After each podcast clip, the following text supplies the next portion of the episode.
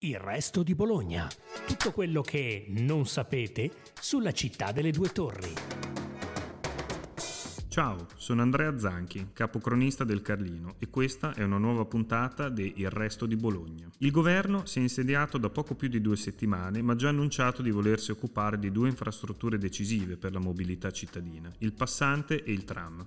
Galeazzo Bignami, deputato di Fratelli d'Italia e vice ministro alle infrastrutture, annunciato che guarderà a fondo i dossier di queste due opere. Obiettivo capire se sia possibile ottenere miglioramenti al progetto del passante e, per quanto riguarda il tram, verificare se ci sono i margini per bloccare alcune delle linee ancora da progettare. Galeazzo Bignami, perché rivedere i progetti di passante tram?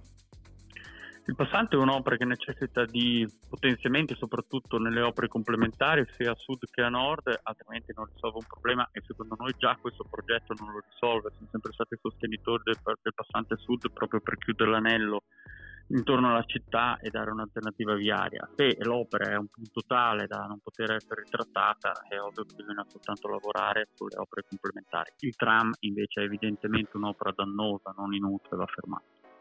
Ma eh, non si rischia così un braccio di ferro con gli enti locali, dal quale a uscirne sconfitta sarebbe solo la città alla fine? Il rischio secondo me è esattamente opposto, che con un braccio di ferro uscire sconfitto non, non, sia la città, ma che sia una parte politica che vuole mettere delle bandierine non guardando l'interesse della città. L'interesse della città è evidentemente quello di avere soluzioni e non dei problemi e il tram diventerebbe un problema, insistendo su quell'arteria, la via Emilia, su cui si è creata Bologna giusto giusto negli ultimi 2000 anni. Cosa vorrebbe lasciare in eredità Bologna dopo questa esperienza al governo? Appunto, soluzioni, non problemi, vale a dire ehm, una città che oggi è ferma agli anni 60 con tutte le principali opere che sono pure realizzate da, da amministrazioni lontanissime ideologicamente da me, ma bisogna riconoscere con onestà intellettuale eh, immaginarono infrastrutture tipo tangenziale, tipo potenziamenti che effettivamente ancora oggi consentono in Bologna di essere una città con qualcosa da dire. Se non si affrontano questi problemi che oggi però ci sono, dando soluzioni alle generazioni future, Bologna rischia un declino lento che qualcuno può piacere, ma noi no.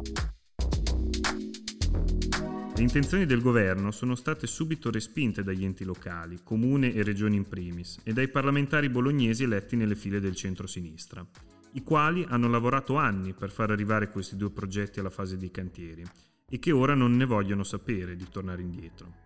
Tra di loro c'è anche Andrea De Maria, deputato PD. Andrea De Maria, perché un eventuale stop a passante tram è sbagliato? Perché sono opere già definite, già programmate, eh, per cui ci sono già le risorse finanziarie disponibili hanno due iter diversi, ma per entrambi questa è la situazione de- dell'iter amministrativo istituzionale. Sono priorità del nostro sistema regionale degli enti locali e non c'è nessun motivo per cui un nuovo governo le debba mettere in discussione.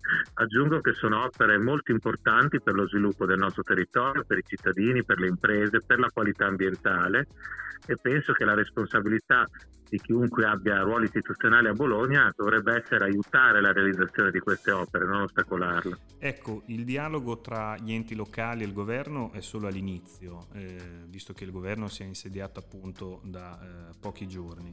C'è il rischio di un muro contro muro su tram e passante? Sarebbe un fatto molto grave se il governo si mettesse su questo, su questo piano, su questo tipo di posizione, cioè di contrasto a opere già decise, già programmate, già in corso di realizzazione anche perché c'è un principio di continuità istituzionale.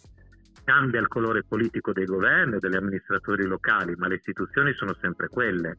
Queste opere nascono anche da un'interlocuzione fra istituzioni e penso che un concetto anche elementare di rispetto dei ruoli istituzionali dovrebbe portare a far sì che appunto quello che è stato deciso insieme non venga oggi messo in discussione. Stando all'opposizione, cosa potete fare per la città nei prossimi cinque anni e nel corso di questa legislatura, insomma?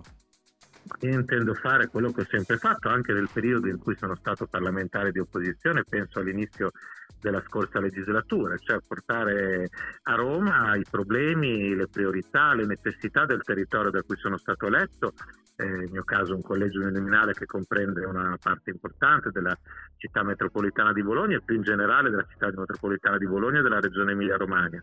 Eh, lo spazio di lavoro parlamentare c'è sempre, c'è comunque, ci sono tante occasioni eh, come emendamenti, ordine del giorno, attività ispettiva. Al netto di questo il mio auspicio è che tutti i parlamentari di Bologna, questo l'ho sempre detto anche quando eravamo noi al governo, che tutti i parlamentari di Bologna quando si parla dei problemi del territorio lavorino insieme. Ci sono alcuni grandi temi che rappresentano l'interesse generale comuni, della nostra comunità, dei nostri dei cittadini che siamo chiamati a rappresentare, su quei grandi temi è importante battere pari e lavorare insieme. La certezza è solo una per il momento. Nella battaglia per l'infrastruttura a Bologna non è ancora stata scritta la parola fine. Grazie per averci ascoltati. Seguite ancora il resto di Bologna, il podcast della redazione di Il Resto del Carlino.